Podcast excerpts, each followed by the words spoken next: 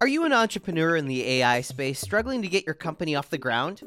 Or maybe you're facing challenges in making your AI solution stand out in a crowded market. I'm Matt Shields. I'm the founder of Invest in Square Feet, and we are a firm that's dedicated to helping business owners achieve financial freedom through passive investment in real estate. And in this episode, ladies and gentlemen, we're going to dive into the world of artificial intelligence. We're exploring how to build a successful AI company with Andrew Einhorn, and as a bonus, he also outlines his goal to increase his traffic and the action steps that he takes to achieve them.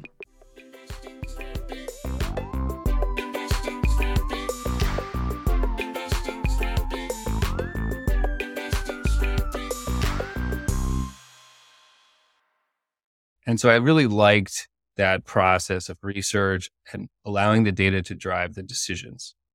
And later went into management consulting for a company called ICF International. It's publicly traded. And they work with a lot of government agencies as well as, as private businesses, and they do a lot of data analysis for them. And so you get contracts like we work for FAA, Office of Commercial Trace Space Transportation.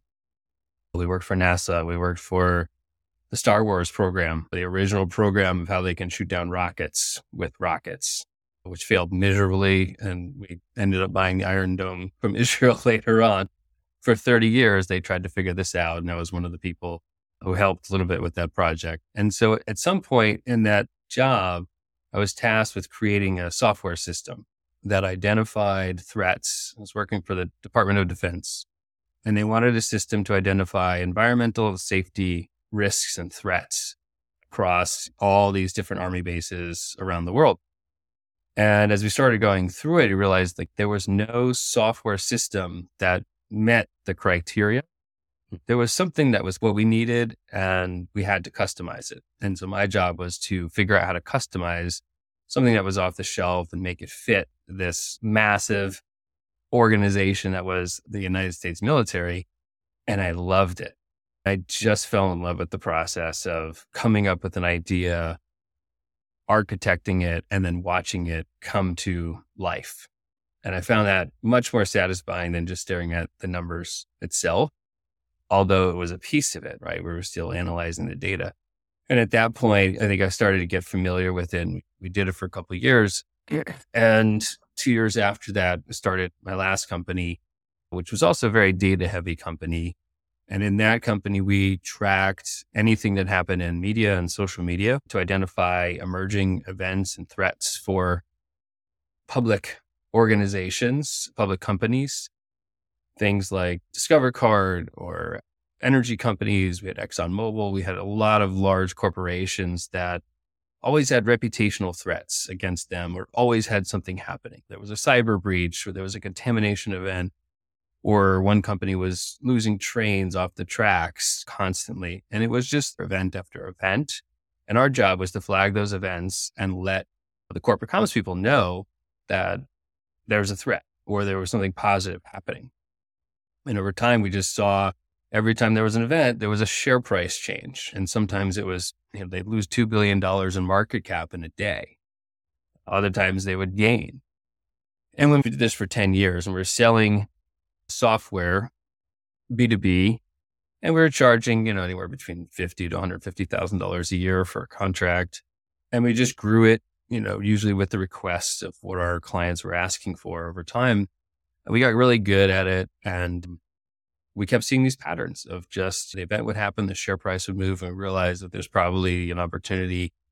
And looking at that from the angle of financial services at a later time, we ended up selling the company after 10 years to a private equity firm. Had our exit. We took a bit of a break. And then we took the technical group and said, okay, what can we do better? now what? We had done big data, we had done natural language processing. Now we wanted to add artificial intelligence because we realized we needed to understand context and meaning in those mm-hmm. sentences. Keyword based stuff was just not going to work. And we started LevelFields with that premise in mind. What's the next big thing? Right. And we wanted to still focus on d- text and events and then COVID hit around the time that we were figuring out how to make these self populating databases with the AI. And it became crystallized for the team that events really do change everything.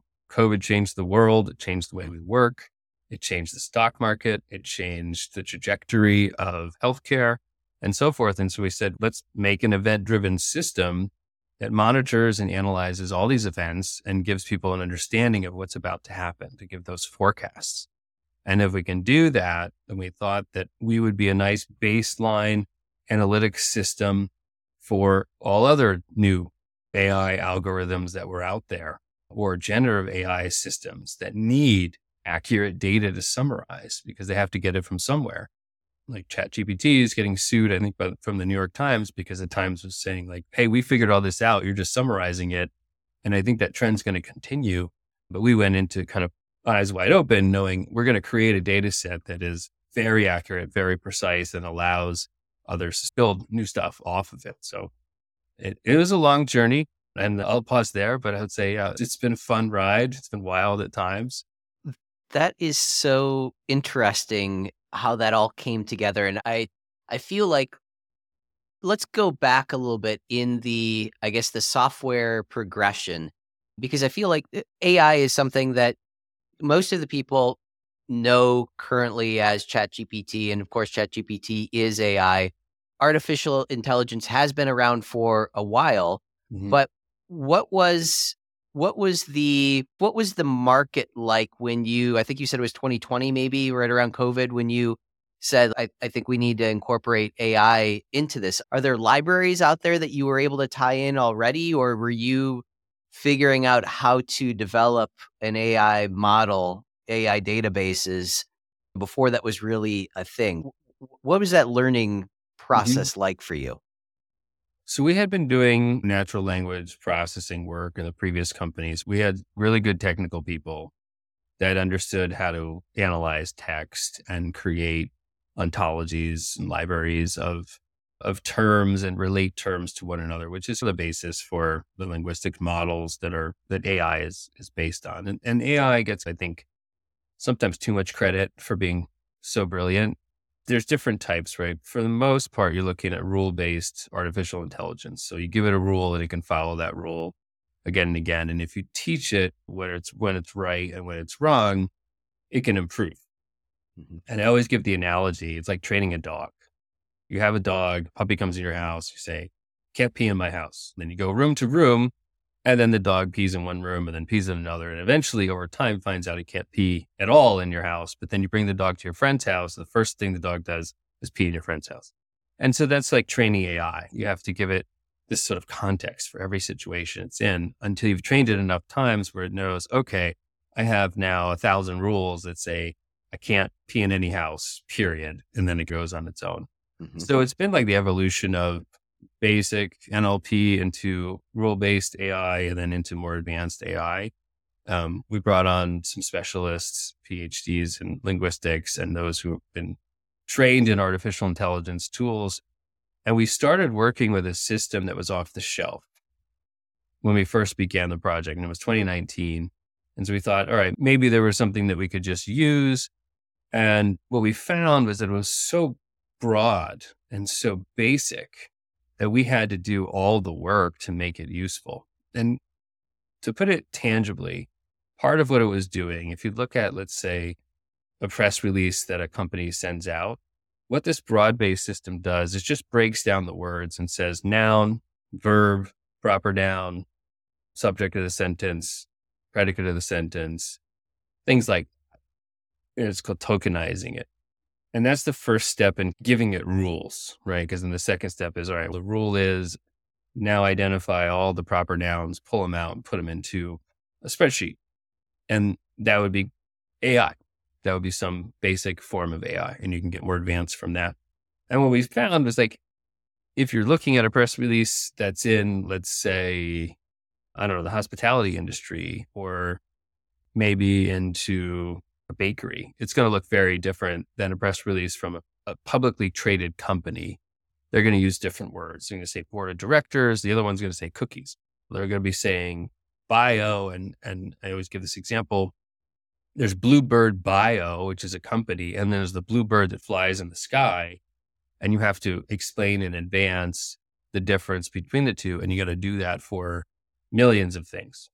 Um, that's where the training comes in. When we evolve it, we started to look and say, we're going to do all the work anyway. We might as well just start from scratch and own the technology and not have to be reliant on anything third party. But we used it to benchmark ourselves as we went through this process of building it from scratch and then making it very specific for financial services, for the types of financial publications and the way that they talk about companies, and even in some cases, like nicknames that exist. AstraZeneca is referred to as Astra in the British media. Here in the US, Astra is a rocket company from Houston. Okay. So you have to be able to identify that and, and be able to know these sort of nicknames. So as you go through the corpus of data and you grow the sort of intelligence of it, you're building this big library of knowledge that says if you see the word Elliott in a headline and it's Bloomberg, they're talking about Elliott Investment Management. They're not talking about Ezekiel Elliott, who plays for whatever sports team I can't remember. Right. And mm-hmm. yep, yep. that kind of thing. And so that is the intelligence part of it that can go through and once it's trained and then looks for that again. And as the information comes back, you have people who are, who are saying you're right, you're wrong. And if it's wrong, it creates that rule of, okay, that was an incorrect assessment. And then you can get more sophisticated from there when you get into like neural networks and the artificial intelligence begins to make its own association based upon statistics. So let's say if Donald Trump and Joe Biden are mentioned 95% of the time in the same article, when articles about either one of them come out, then there's a very high likelihood that those two are related entities in some form or fashion. And the AI can figure out there's a relationship there. It's based on politics because it's always a political source of information. And then it can also identify the fact that they're always talking about the word president. So we know that this is probably related to the presidential election. They can do that without any intervention. And mm-hmm. over time, if you give it more leeway and training and rules, you can say, okay, when you find a connection like that, do something with it, right? You could tell it to write a blog about it. You could tell it to just drop it into an Excel file or put it into a database, or you could say, send me an alert when you find one of those connections. It, it's an infinite amount of things that you could task it to do. And for us, what we task it to do is find events that have been proven to move share prices. Mm-hmm. So when an event happens, there's a lot of noise in the market. There's a lot of opinions. There's a lot of like conjecture, conjecture about what's going to be the next Amazon and all this kind of BS pump and dumps that you see. We're really focused on identifying events that are proven historically to move the share price, focusing on those, extracting them, and then using these historical analyses to create forecasts, just in the way you would a weather forecast for a region for any particular month. You could say, hey, it's January 24th the average temperature in Washington, D.C. that time of year, based on the last 10 years of data, is 46 degrees, right? The high average would be 48, the low average is like 38. And you can, we, we do the same thing for events and stock price moves. and that's where we leverage the AI to do that. And so our focus is really on the linguistics, like breaking down sentences, understanding context, understanding meaning, understanding who's doing what action. And even when some of the companies, when they put information out there, are vague and say things like the board of directors in its recent meeting has approved a share repurchase program on the order of $2 billion. But we know that board of directors belongs to Apple, right? And we can put those two uh, things together and, and send an alert to our users to say, Hey, Apple just did a $2 billion buyback you don't need to wait around and, and read that in the newspaper. Mm. You can get it directly from the source. And so we cut out a lot of work for people who are trying to do investment research where normally they sit on Bloomberg threads and MarketWatch threads and mm. CNN and, and the like. But 90% or more of the information is coming straight from the companies, from their filings and from their mm. announcements. So we were just cutting through all that and saying, we don't need someone's opinion on whether this is going to be good or bad. We can show you what the data shows. And so we use AI to do that, to yeah, make it that, more efficient. Yeah, so interesting. I want to talk a little bit about the training process because you alluded to it where you said that in the beginning you're you're basically saying this is this Elliott, not this Elliott, right? You're training it. So how much, how long does it take?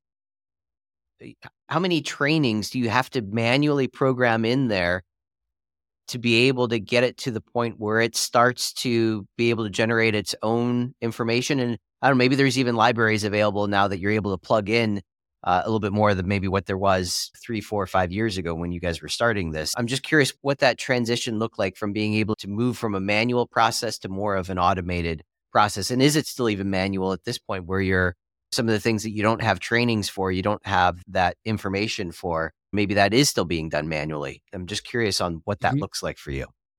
It takes years, is the short version, and it's taken us years, but it's constantly refining and part of it is that language changes. Mm-hmm. The yeah. way that people talk about things actually changes over time. So it's not static.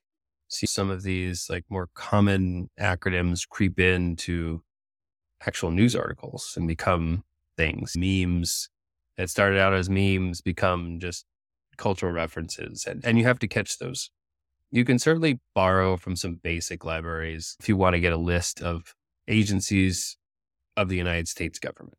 Right. So you don't have to start from scratch because there's a list of those agencies and you upload that. And so when it identifies a proper noun in a sentence and that proper noun is the US Congress, so the US Congress is part of the US government. So you can shortcut those types of things, but those are pretty broad still on the libraries. Where it's been limited is is more on the super specific areas. If mm. you want to go deep into healthcare they're working on libraries, but there's nothing there to, to have a comprehensive set of symptoms making up certain diseases or even lists of all the diseases. Likewise for financial services. So we had to build a lot of that. We have, as an example, like 6,300 companies in the US that we track. Many of them have different ways to, to talk about that. We call them aliases, right? And there's referencing that AstraZeneca is Astra in, in the UK, mm-hmm. and you have other Berkshire, and Berkshire Hathaway wouldn't always be by its full name. And so those types of derivations you have to go through. Once you get past that process, then you're really focused on the action. For us, it was what's the event? Mm-hmm. We want to get the event, we want to get it right. And the way we release it is we do it by one event at a time. So stock buyback is one event type, dividend increase is another, activist investor coming into a company is another event type and we perfect the understanding the AI has of that event over time. And so what is when you start, maybe the error rate might be 40%.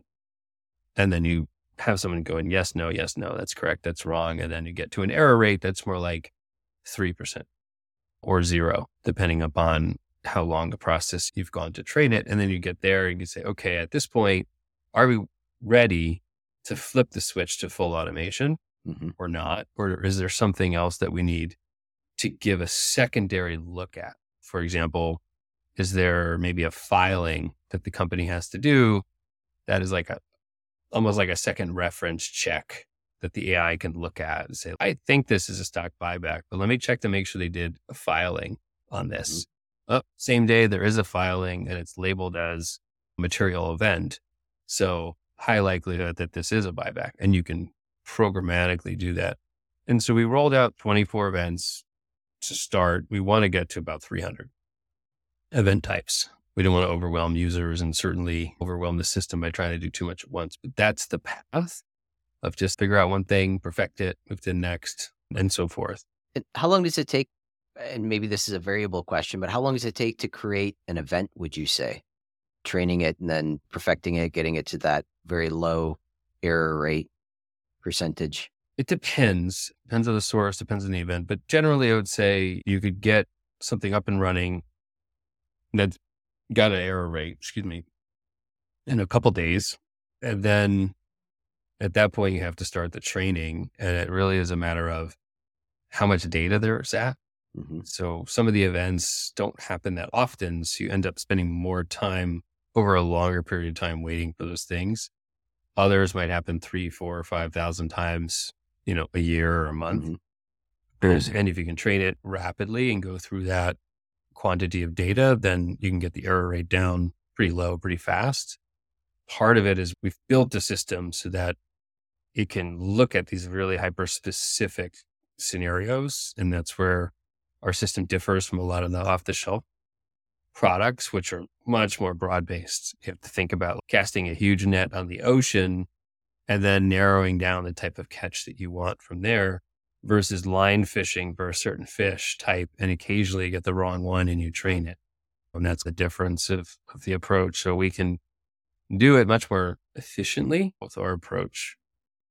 Yeah, really interesting. When you when you are going through and creating this creating the models for the various different events, are you able to see like rank these things where you're able to see like this is something that happens frequently? So this would be an easier thing to be able to train, or is it kind of something where you have this idea that we're going to go out and test this thing? You don't really know how often this is happening. And then maybe it doesn't happen frequently enough where it's really giving you very much information to be able to train I'm just curious on what that selection process or hierarchy, rating hierarchy of this should be the next one that we test because it does happen frequently or what have you. What does that look like for you? How do you mm-hmm. guys mm-hmm. go about determining this is a good one that we want to jump into and learn more about?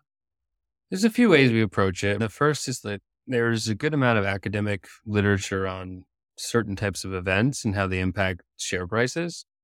So whenever we can, we try to piggyback off of those. Some of the studies date back to the 1970s and they are very comprehensive. And you have PhDs at University of California Harvard and otherwise that are studying these things.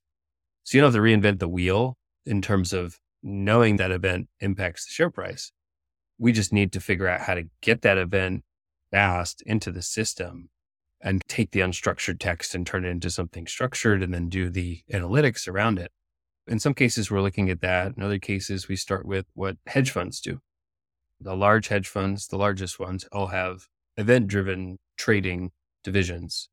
And they have certain strategies that are outlined and known. And we got to look at some of those and see hey, can we give anybody access to this? Can we democratize this? And in some cases, we've done that, made it really easy and pissed off a few hedge funds along the way while doing that. And then the third is we have some insight and we have experience in the market. And we just say it's not a rounded service unless we tackle these other types of events that just we know are common. We know that they're going to cause share price movements. Anecdotally, we know this. We need to prove it out.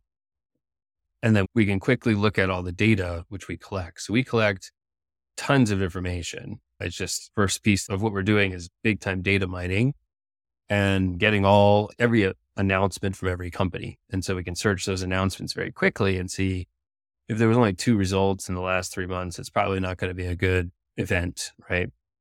It may have had impact, but it's not recurring enough. And things like when Net, and Netflix cracked down on password sharing. That was a big event, but it's not one that happens very often to very many companies. So mm-hmm. it's not worth us incorporating that into our platform because we're trying to do is find events that can become strategies, just following that one event at a time and saying, you know what, every time this event happens, the share price moves. The next time I get an alert, I know exactly how it's going to react and I can play that accordingly. So we do look at the volume from there. Then we can narrow down and say, yeah, okay, this got 500 results set. And we can quickly see visually that there are errors that we'll have to work through. You know, but it's a solvable problem at that point. So there's sort of like three ways that we can tackle it. And, and sometimes we get requests straight from the users that we look at. We hadn't thought somebody recently was asking a very specific question about dilution events and things of that nature for small cap companies where they quietly issue shares but don't tell anybody. Mm-hmm. You know, they, they put it out in a filing, but then the share price drops and nobody knows why unless you go digging around, you realize they just issued 10% more shares. So the value of the current shares goes down. Yeah. Yeah. That, yeah, that is fascinating. And, and the mental gymnastics that you have to go through to be able to really hone in on this is an opportunity that we should be looking at, we shouldn't be looking at, and just doing that digging. Yeah, really mm-hmm. interesting stuff. We had talked earlier about the the life crafting process that we all like to go through.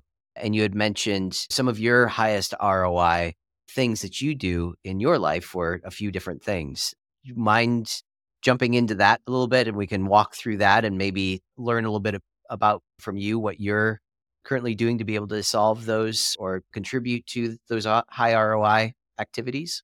Sure, happy to. So on a personal basis, non non work basis, my favorite activity is being on a boat. I just love it. Just need that kind of aqua therapy, something about being in big water with nothing around it really clears my head in a way that is is the same like going on vacation for three or four days. And when you have a busy schedule, that's meaningful. So I tried over the years to get on a boat as much as possible and have thought about what kind of business or work do I need to facilitate more time on a boat? And it always boiled down to, okay, I need to be able to be laptop only, right? Be able to take that laptop anywhere, run the business from a laptop, which means uh, I'm not going to be an in person sales professional. I don't want to be in an office full of people all the time. And so that ends up being kind of web based digital. It's a driving force. Okay, got to be able to do that. Likewise, uh, when something comes up, I need to be able to react relatively quickly. That means that we set up the system. So it's either automation. When customers come in, they get automated responses, or it's one click away that we can respond email can take care of it or anything that we have can be solved without huge amounts of internet connectivity, right? And so if I can get there and I backtrack from that mm-hmm. and say, all right, 10 years from now, I want to just be exclusively on a boat.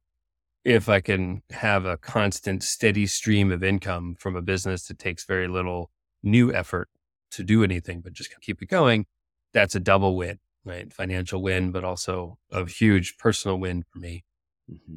And talk a little bit about too before we jump into the other subject. Talk a little bit about the what is it being on the boat that it does for you? What is your kind of your mental state, or do you go through any type of exercises or anything like that to be able to disconnect so that you are able to fully recover? Like you said, a half a day on a boat is like a four day vacation for you. Talk about that, like that disconnect process that you go through to be able to you know gain so much relaxation rejuvenation from that short amount of time i think it boils down to the focus focusing on one thing for an extended period of time and one thing that i really enjoy normally on a daily basis i've got family i've got kids i've got work I've got dog friends everyday life stuff and i would say on a normal hour, I probably am thinking about 16 to 25 different tasks.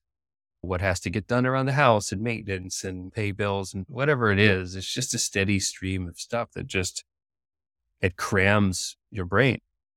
And if you're using your brain 18 hours a day nonstop, it's really one of the only parts of your body that you really never stop using. If you think about it, like when you get tired, you lay down, Maybe you go work out, but then you're done and you're sitting around in a chair, but your brain just keeps going and going. And so I rarely give it that time to just not overwork itself, to cool down the engines and deliver less RAM and processing. And part of it is me. I have a hard time just sitting still and not thinking. Yeah. And so I have to have something that's really riveting to me and really engaging to me in order to not think about all these other things. I stopped reading fiction books years ago because I, I, never got past like page 25 because my, my brain started creating new things as I read through it. So for that, being on a boat, and you can see water, you're moving fast, you have a job, you're whether you're fishing or whether you're just kind of pleasure cruising, you're focused on driving, you're observing nature, you're looking at the birds and the fish and reading the signals in the sky to see if there's a, a storm coming or whatever and I just get lost in it. And I don't think about anything else. And then four hours go by and it's almost like my brain just went to the spa, got a massage, sat in the, the sauna, and then went to sleep in the quiet room for an hour.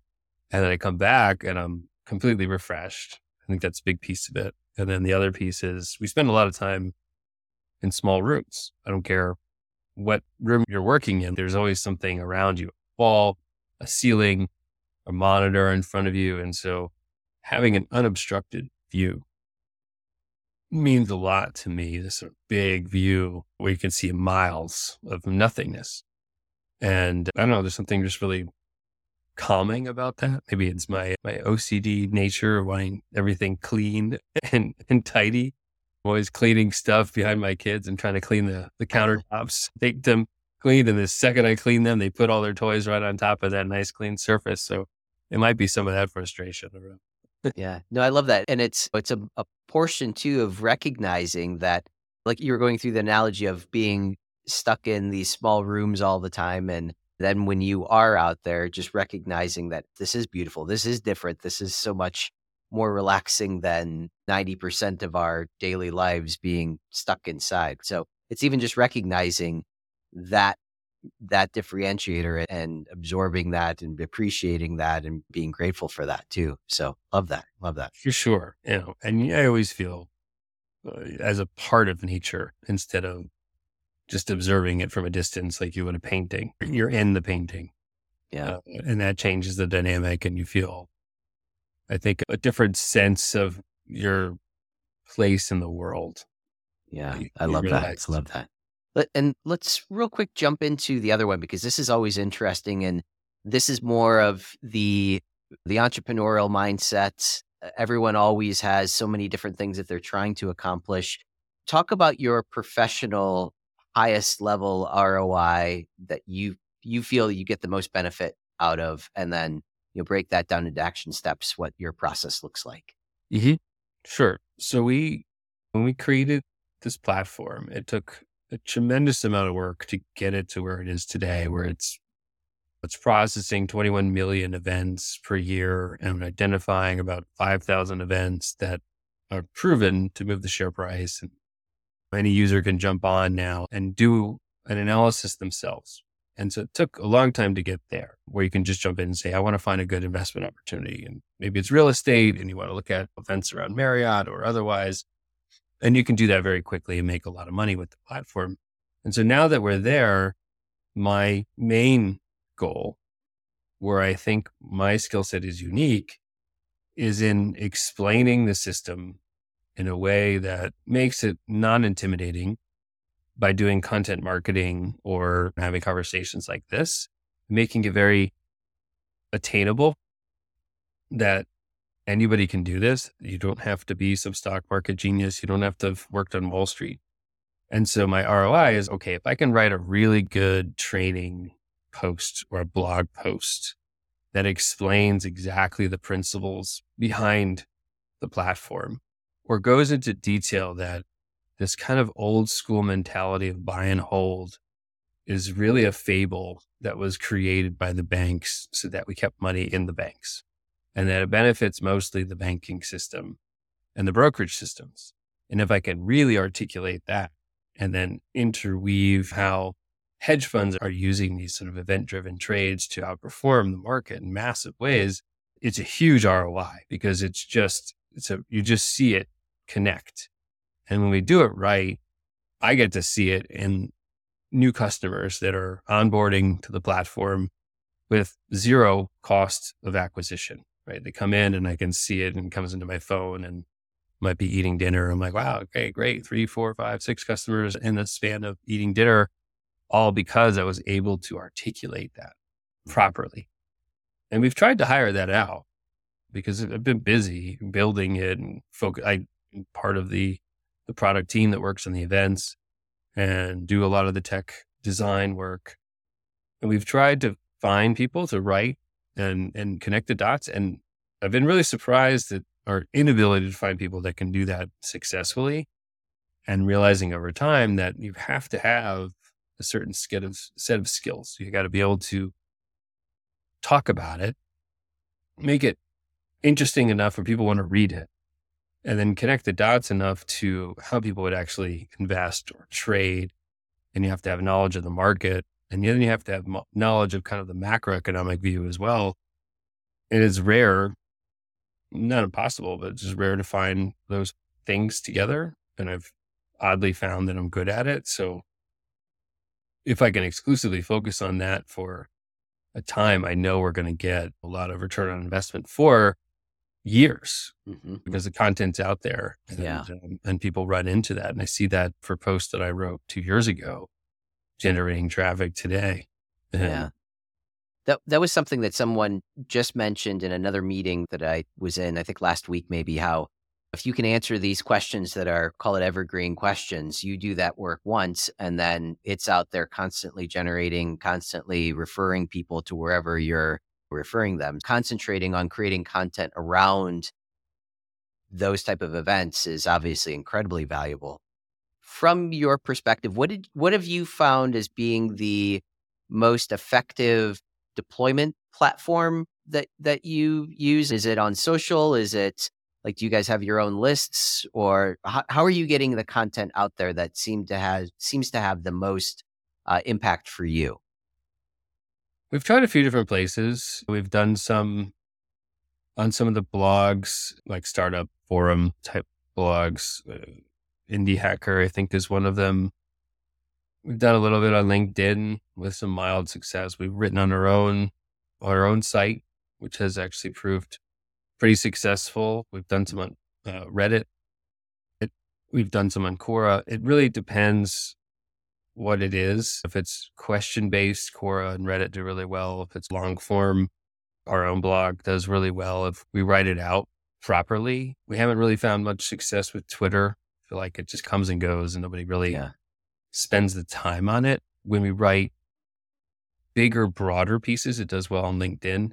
So not so much focused on finance, but things like here's what the housing market is doing, things that everybody has a uh, stake in. I just I just saw you you had posted something. I think it was on LinkedIn. It was about the uh, the, commer- the office office rental vacancy rates right now. I think I just saw that on your LinkedIn profile when I was looking at it earlier. Yeah, exactly. It's I don't know. I'm I'm not like a doomsday person, but there's some little bit of crisis brewing there if we can't get interest rates down pretty quickly, there's going to be busto on a lot of these properties, which I think is going to affect the, the regional banks more than anybody.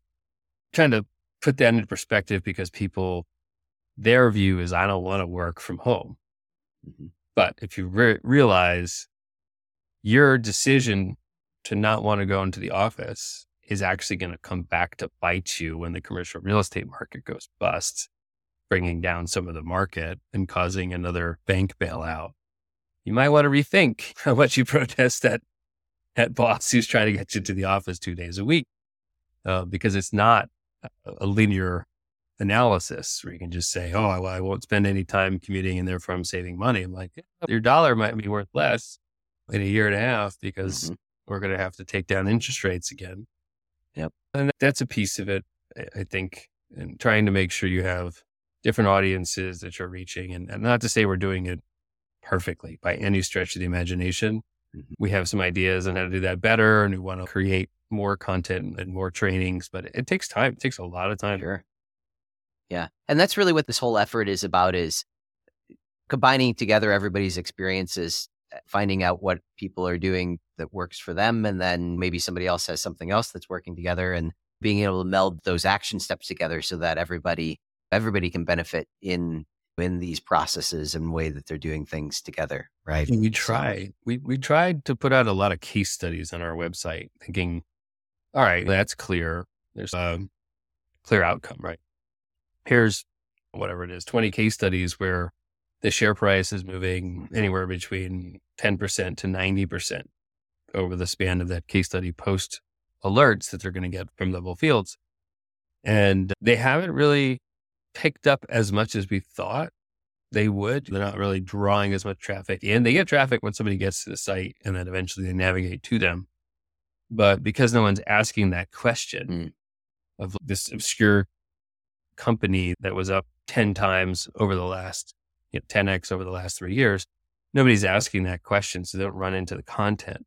And then you have to think about how you're going to play the game for clicks, which mm-hmm. is unfortunate because that's why all the news outlets they constantly write about Apple and NVIDIA and Tesla and Microsoft because that's what people are asking about. But that also means it's it's a very crowded marketplace. So then you're thinking, okay, what do I differentiate with? What are the the smaller phrases or questions that I can help people answer or answering it more effectively? And it's a constant search for that to figure out what it is. And, and occasionally we get surprised. Or an article about how ChatGPT is not going to be very useful for picking stocks. And it ended up being one of our like trending articles that we wrote. And it was one of those mm-hmm. like we wrote in an hour kind of articles. Yeah. I'm, I'm sure there's probably a lot of people that are searching for exactly that, like how to use ChatGPT, because you have all these other predictors like crypto. ChatGPT predicts XRP is going to be $10,000 in five years. A lot of people mm-hmm. doing those exact same type of searches. So, yeah, that's interesting. You obviously always have to keep in mind with where people's mindsets and attention are at and try to play into that somehow. Thanks, ladies and gentlemen. I'm Matt Shields, founder of Invest in Square Feet, and we are a firm that's dedicated to helping business owners achieve financial freedom through passive investment in real estate. And in this session, we had on a remarkable individual in the AI space, Andrew Einhorn. If you'd like to connect further with Andrew, please go to levelfields.ai and use the contact form, and that will get over to Andrew. And as a special discount for our listeners, if you want to try LevelFields, use the discount code podcast23, and that is all one word, and it's podcast and the number 23 to receive a special discount on the platform.